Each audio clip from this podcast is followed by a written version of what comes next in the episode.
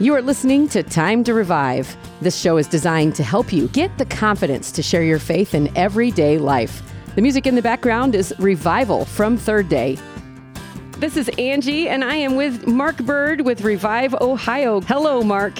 Hello, Angie. Today, we are continuing our discussion on a transformed life. And I want to talk today about the words born again because sometimes we can get tripped up over these two little words. So, can we dig into that today, Mark? Yeah, we can. And I'm excited to, to be honest with you, Angie, because for one thing, you know, when we talk through and lead people through the gospel, when we're out, uh, out sharing the gospel on the streets, you know, the last verse, uh, tab number five, the green, uh, we talk about being saved. And I guess they're synonymous, really. Being born again, being saved, that's synonymous. But today we're to get into First Corinthians chapter 15. And I think this really kind of spells out what it looks like uh, of being born again or being saved versus just being born into the flesh. So, can I can I stop before we really dig into it? I want to talk about two things. First Okay. of all, why is why is the two words born again such a hangup? Now I know my family is Catholic and they've kind of put a bad connotation to the words born again. They call us, you know, the born agains. Right. Like as if we're different than they are, which it's not really from our point of view. So why is it such a big word? Why does it make such a big difference? Well, it's kind of like anything, to be honest with you, Angie. It's if you don't understand something, then, and if you think about this as children, things that children don't understand, they laugh and make fun at. Hmm. Think about that. And then we kind of carry that into if, if there's something that we don't understand or we don't really see or know, then we just don't understand it. And so we don't accept it if we don't understand it. That's just kind of the way most humans are wired. Okay, so that's the first thing. The second thing is before you get into First Corinthians, can we talk about the Corinthian church? Because I think we need to talk about the context of why Paul is talking to them. Yeah, and so the the Corinthian church was. Uh, is it safe to call them mutts? I would a mutt is a very good way of saying it. You see what I'm saying? Like I they say a were hodgepodge. Yeah, hodgepodge of way different people from a lot of different backgrounds. And that is because of their location, correct? Yeah, absolutely. And so because of where they were, they they were uh, a lot of different types of people were attracted there, but they were people that um, have struggled with all different types of struggles in their lives, and now they are a church, if you will, and just a kind of a, a broad mixture of different teachings, different backgrounds, different, if you will, even religions, really that they came out of. So a whole bunch of different beliefs, and Paul had uh, quite a chore to actually try to bring them together and teach them the gospel. My goodness, it sounds like the modern church. I think there's a lot we can learn about this, about bringing different thoughts and cultures together in the modern church. Yeah, certainly not any different than what we experience today. so uh, again, 1 Corinthians 15, and we're going to start with verse 42, and it's Paul talking about actually the resurrection. And it starts, so also is the resurrection of the dead. The body is sown in corruption. It is raised in incorruption. It is sown in dishonor. It is raised in glory. It is sown in weakness. It is raised in power. It is sown a natural body and it is raised a spiritual body. There is a natural body and there is a spiritual body. Verse 45 And so it is written, the first man, Adam, became a living being. The last Adam became a life giving spirit. So again, he's showing us the difference between the body and the spirit. There is mm. definitely a, a difference here.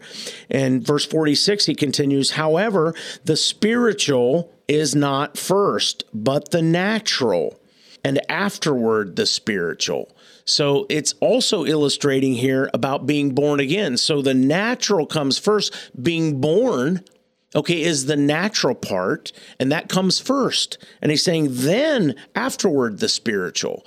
That's when you become born, Born again. again, yes. Yeah. And so the first man was of the earth, made of dust, and the second man is of the Lord from heaven. As was this man of dust, so also are those who are made of dust. That's you and me, Angie. And as is the heavenly man, so also are those who are heavenly. And as ye have been born in the image of the man of dust, we shall also bear the image of the heavenly man. So we are that as well. Right. We are both. Right. That's so true. And finally, in verse 50, now this I say, brethren, that flesh and blood cannot inherit the kingdom of God, nor does corruption inherit incorruption. I need you to break this down into layman's terms for me. So, what you're saying, and let me try to paraphrase what you're saying, and you can tell me if I'm wrong, but what you're saying is we're born of flesh, and that is a, a regular birth, a normal birth, that we're born of a woman, and we become the person that we are. But then there's a spiritual side, and so we need to find that spiritual rebirth, correct? Yes, that's absolutely right. So we have to go all the way back to Genesis to understand this, Angie. And if you think about this, when when God said to Adam and Eve, you know, you can eat of any tree of the garden except this one, because if you partake of this one, you shall surely die. Okay, now, when Eve partook of that first, did she drop over? No. She didn't. So but what was the death that she was dealing with? Exactly right. So it wasn't the natural death; it was a spiritual, death. You see what I'm Oh, because they were they were walking with God. They were they were living in a perfect society, kind of like what heaven's going to be for us someday, right? Absolutely. Ah. And so, did God lie when He said, "In that day you shall surely die"? No, He didn't lie. Hmm. But it's it's not a natural death that she experienced; it's the spiritual death. And so, from that point forward, we're all born into corruption, into sin. Wow, that's and we must deep. be born again. That spiritual person must be born. So being born again, you're basically saying it's just making that decision to live by the Spirit, to accept Christ, really. And so there's not a huge difference. So this is not something that has to do with our denomination or our religion. It's all about whether we commit our lives to Christ. That's absolutely right. So you are born again when you ask Christ to be Lord and Savior. So anybody who makes that choice is a born again. That's right. That's right. Yeah. So we can call us all that way. yeah, and again, I'll just go back to tab number five, the green. You know, it says that if you believe in your heart that God raised Jesus from the dead and confess with your mouth Jesus is Lord, you will be saved. And that basically is the same term as being born again. Okay, so then let's take it the next step. We talked about the physical birth and then we talked about the spiritual birth. How does that change things for us in the end? So in the end, those uh, I think verse fifty kind of summed it up. There, it says that flesh and blood cannot inherit the kingdom of God. So our bodies die. Yes, and they cannot go to heaven. And it says, nor does corruption inherit incorruption. What's incorruption, Angie? You said it. Heaven. There's no corruption in heaven whatsoever. So our corrupt bodies, if you will, cannot inherit the kingdom of God or heaven. But our born again spirit is what goes into heaven. Oh, wow. Okay. So that's where we get the eternal life. That's it. So it's not like we are transported in bodily form to heaven and live with Jesus like that. It's a complete, probably we can't even imagine it, I'm assuming. Absolutely. it's a mystery. But I guess we need to talk about the soul. So, how does the soul fit into this whole conversation? Because it's our soul, correct? It is. We're a spirit man who has a soul. Your soul is your mind, your will, your own personal will, and your emotions. Those are housed in your soul. Okay. Your mind, will, and emotions. Of course, your body then is your body. So it's our spirit man, okay? Our spirit man, who is really actually who we are. Who we are is our spirit person, our spirit man. And that is what inherits heaven. Okay, and then the last thing I want to draw out of you is the benefits of living by the Spirit as opposed to living by the body. I love that because Paul teaches us that uh, it's the Spirit who gives life. Like the Spirit of life in Christ Jesus has set us free from the law of sin and death. Okay, so it's our spirit that if we live by the Spirit, we will not sin unto death. And that's a distinction sin unto death. We're Yes. still sinners in the body. Yes, That's the difference. it is. Our spirits are saved. Getting kind of deep in here. I'm trying to understand all this. It's very good though. I mean, this is this is really the basis for understanding our, our future and our identity because that's something that we're going to talk about in the future is our identity and this really plays into it. It does, Angie. So uh, let me let me go one more quick look at John chapter three, where Jesus Himself talks about being born again. Because again, uh, some people can do this, and they do. Well, yeah, First Corinthians fifteen, that was Paul. Okay, but listen, Jesus talked about it as well. And I'm looking at the third chapter of John, starting in verse 3. Jesus answered and said to Nicodemus, Most assuredly, I say to you, unless one is born again, he cannot see the kingdom of God.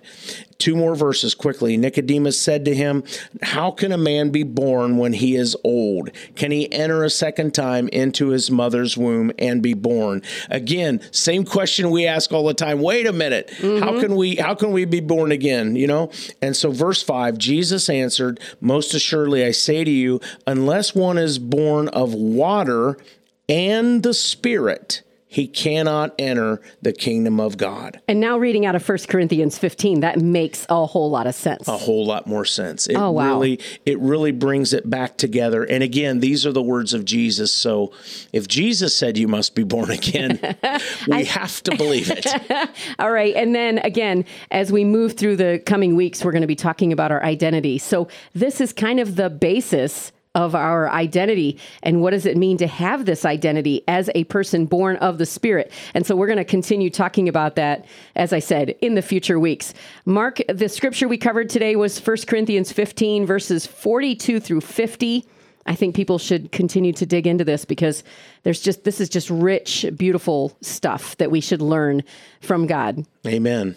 I encourage you to continue reading in 1 Corinthians chapter 15 and explore what God in the Word is saying to you.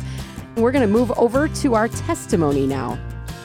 Hello, this is Mark Bird with Time to Revive, and today I'm back in the studio with Pastor Nate Wilcoxon, and we have been talking about transformed lives and and what a transformed life actually looks like.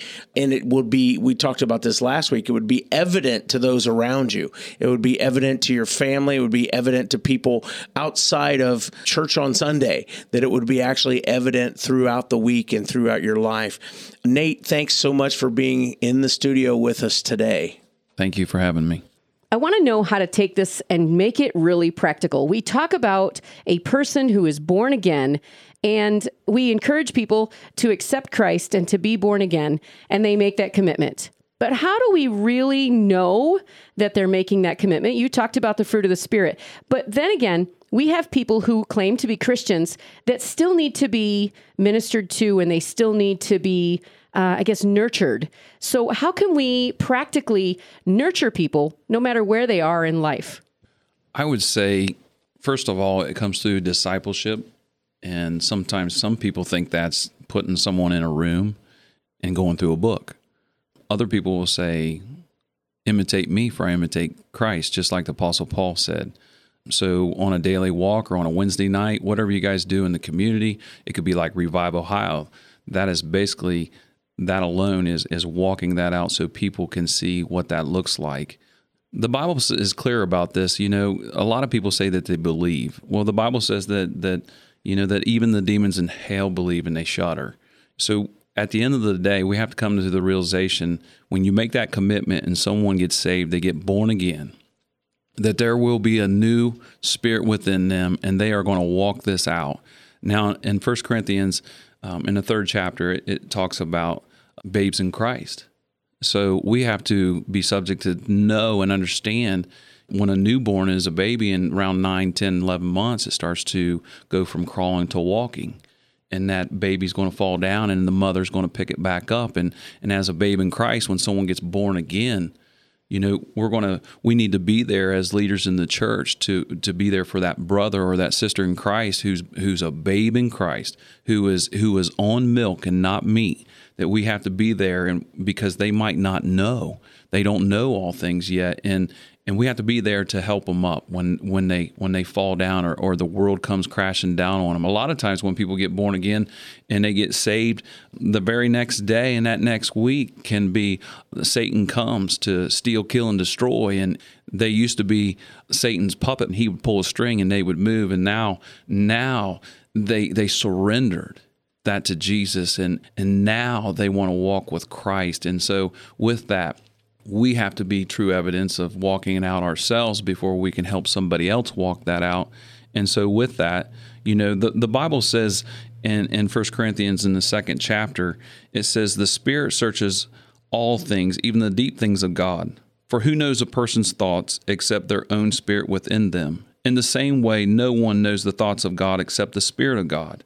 What we have received is not the Spirit of the world, but the Spirit who is from God, so that we may understand what God has freely given us.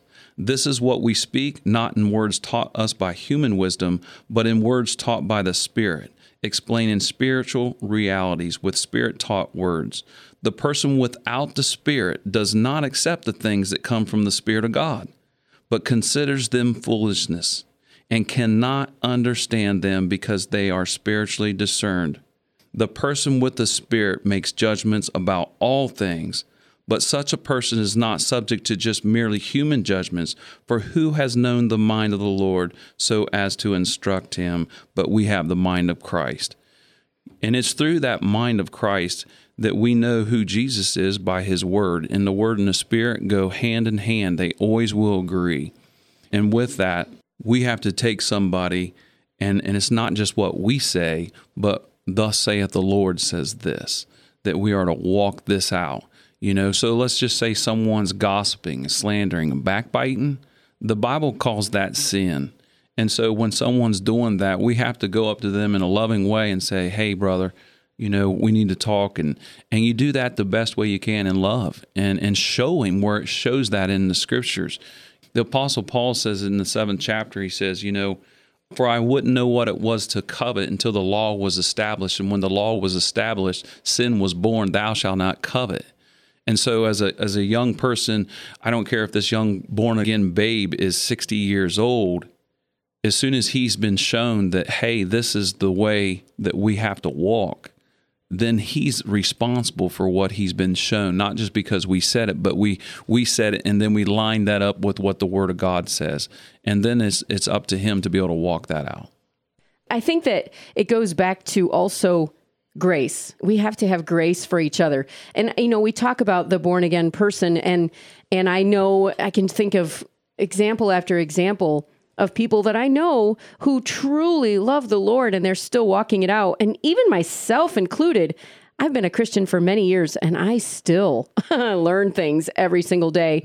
And so, practically, do, would you agree that we need to continue to just love and teach each other and, and to seek the Lord together? Isn't that part of our mission and our and putting this to practice? Yes, amen that is being the body of Christ is loving one another and coming to them. And yes, we have to extend grace and mercy. The Bible says that mercy trumps judgment. Mm. And and so with that, when we are walking with other brothers and sisters in Christ, no matter what their walk is, where it's at, we have to do that in a loving way. And as Jesus was meeting the woman at the Samaria at the well, you know, it's ama- it just amazes me. It's one of my favorite stories that you want to see some grace. Look how Jesus met her, and he met her at the well. And I, I refer that to people like, have you met anyone at the well today? Because Jesus didn't condemn her, Jesus didn't bite her head off, Jesus didn't expose her sin. All Jesus said that even comes close, he says, What you said was true you've had five husbands. Hmm. And and he he was doing something so awesome right there that she left her pot and ran away and told the whole city about Jesus. In that, he extended grace.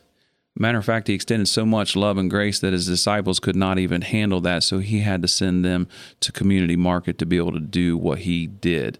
So the question is can we walk like Jesus walked right there and speaking to the woman at the well? Or do we have to do we have to be so judgmental in a way?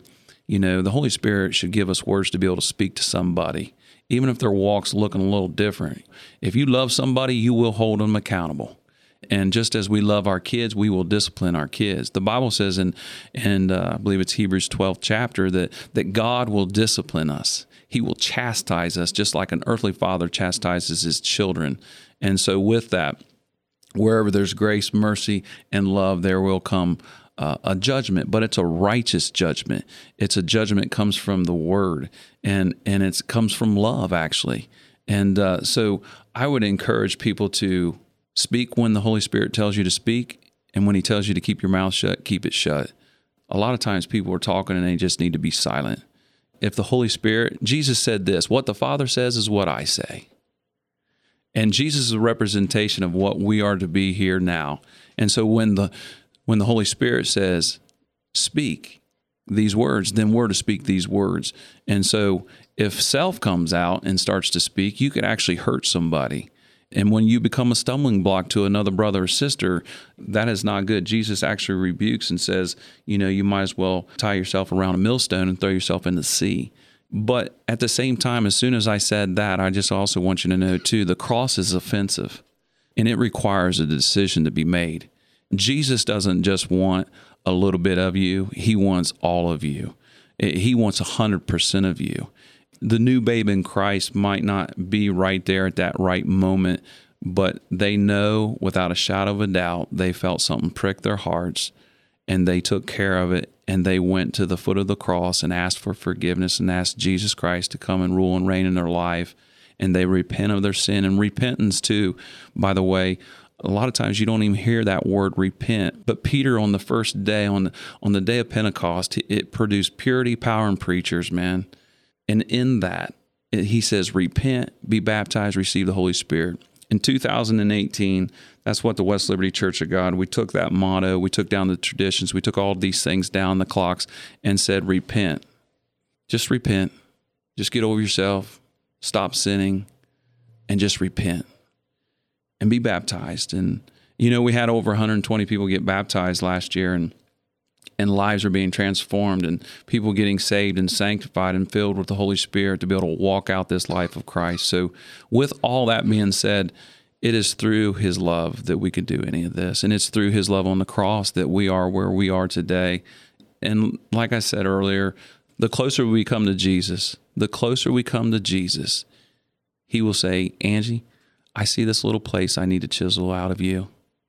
And it'll be that place. And he, he'll do it to Brother Wilcoxon too. He'll say, Hey, Nate, there's this thing. You're ready for it now because you are where you are. And I know I can take my hammer and chisel, and through the power of the Holy Spirit, I'm going to chisel it right out of you. And, and the closer we come to Jesus, we come closer to that fire, He will reveal all things. He will remove all the dross, all the decay, all the junk and the funk, and He'll say, Let me take that from you and then we just have to submit to that. Pastor Nate, what if someone doesn't necessarily know or feel like they have a personal relationship with the Holy Spirit. They have been born again, but they've never really grasped onto the concept of who the Holy Spirit is. How can we practically encourage someone to get to know Holy Spirit? Well, the first thing I would say is the Holy Spirit and the Holy Word are going to line up with each other. And so if someone's been born again and they're saved, but yet they're illiterate in the sense of reading their Bible, like, and they're not reading the Word of God, they're going to have a hard time walking anything out because they don't know the life of Jesus. So when you see the Holy Spirit in, in the New Testament, and you see that on the lives of the disciples and you see it just like as we speaking of of Peter when all this lines up and someone questions do I do I know I have the Holy Spirit if they're reading their Bibles and they look at themselves in the mirror and they're real with themselves they're going to know if they're walking like Jesus if they're being carnal, worldly, fleshly, whatever terminology you want to use, they will know that they're walking that out. I can remember the day that I would blow up on people. Had a, a short fuse, a temper. I'd wrap somebody's lips behind their ears when I was younger. So at the end of the day, if you're walking in the flesh, you will know about it. I mean, you'll be cussing. You be you you you have road rage. You, there won't be no peace. There won't be no joy. You'll be worrying about what this person said and that person said. But boy, I'll tell you what. When the Holy Ghost gets a hold of a person, and he he lives inside of you it's just like i said the information becomes transformation you, the information is what the holy word says about the saint of god and so when we when we read that and say uh, that's who i'm supposed to be uh, Jesus is is our representation of what that looks like. If we do not look like Jesus, then who do you think we look like? Satan. And so nobody wants to hear that. People want to be so close to the world and still be saved and be a Christian and be a believer. And and uh, you know everybody says I believe. And but at the end of the day, uh, are you walking like Jesus? So that to me is the encouragement that someone needs. I would tell them to get closer to Jesus. Matter of fact, I had someone this morning already reaching out to me about this, basically the same thing. When it gets right down to it, do you think the Holy Spirit of God of Abraham, Isaac, and Jacob will take his abode in you and you not know it? That's a really great question. No, I think it when you know when the Holy Spirit is on you, right? Yes, ma'am. Because you you're transformed. I mean, it's going back to everything that we just said, right? Mark, would you agree? I so agree. that is the evidence right there. Yeah, I mean, you're you're absolutely right. That nailed it on the head. That's a great place to stop. Actually, that's fantastic. Thanks again, Nate, for joining us today in the studio and sharing your heart with us and uh, helping to show people that Jesus is alive. He loves them, and we have to tell. I'm Mark Bird, and you've been listening to Time to Revive here on Shine FM. Thanks for listening to Time to Revive. This show has been brought to you by Shine FM and Revive Ohio. More information about this program at shinefmohio.com. We're community supported Shine FM.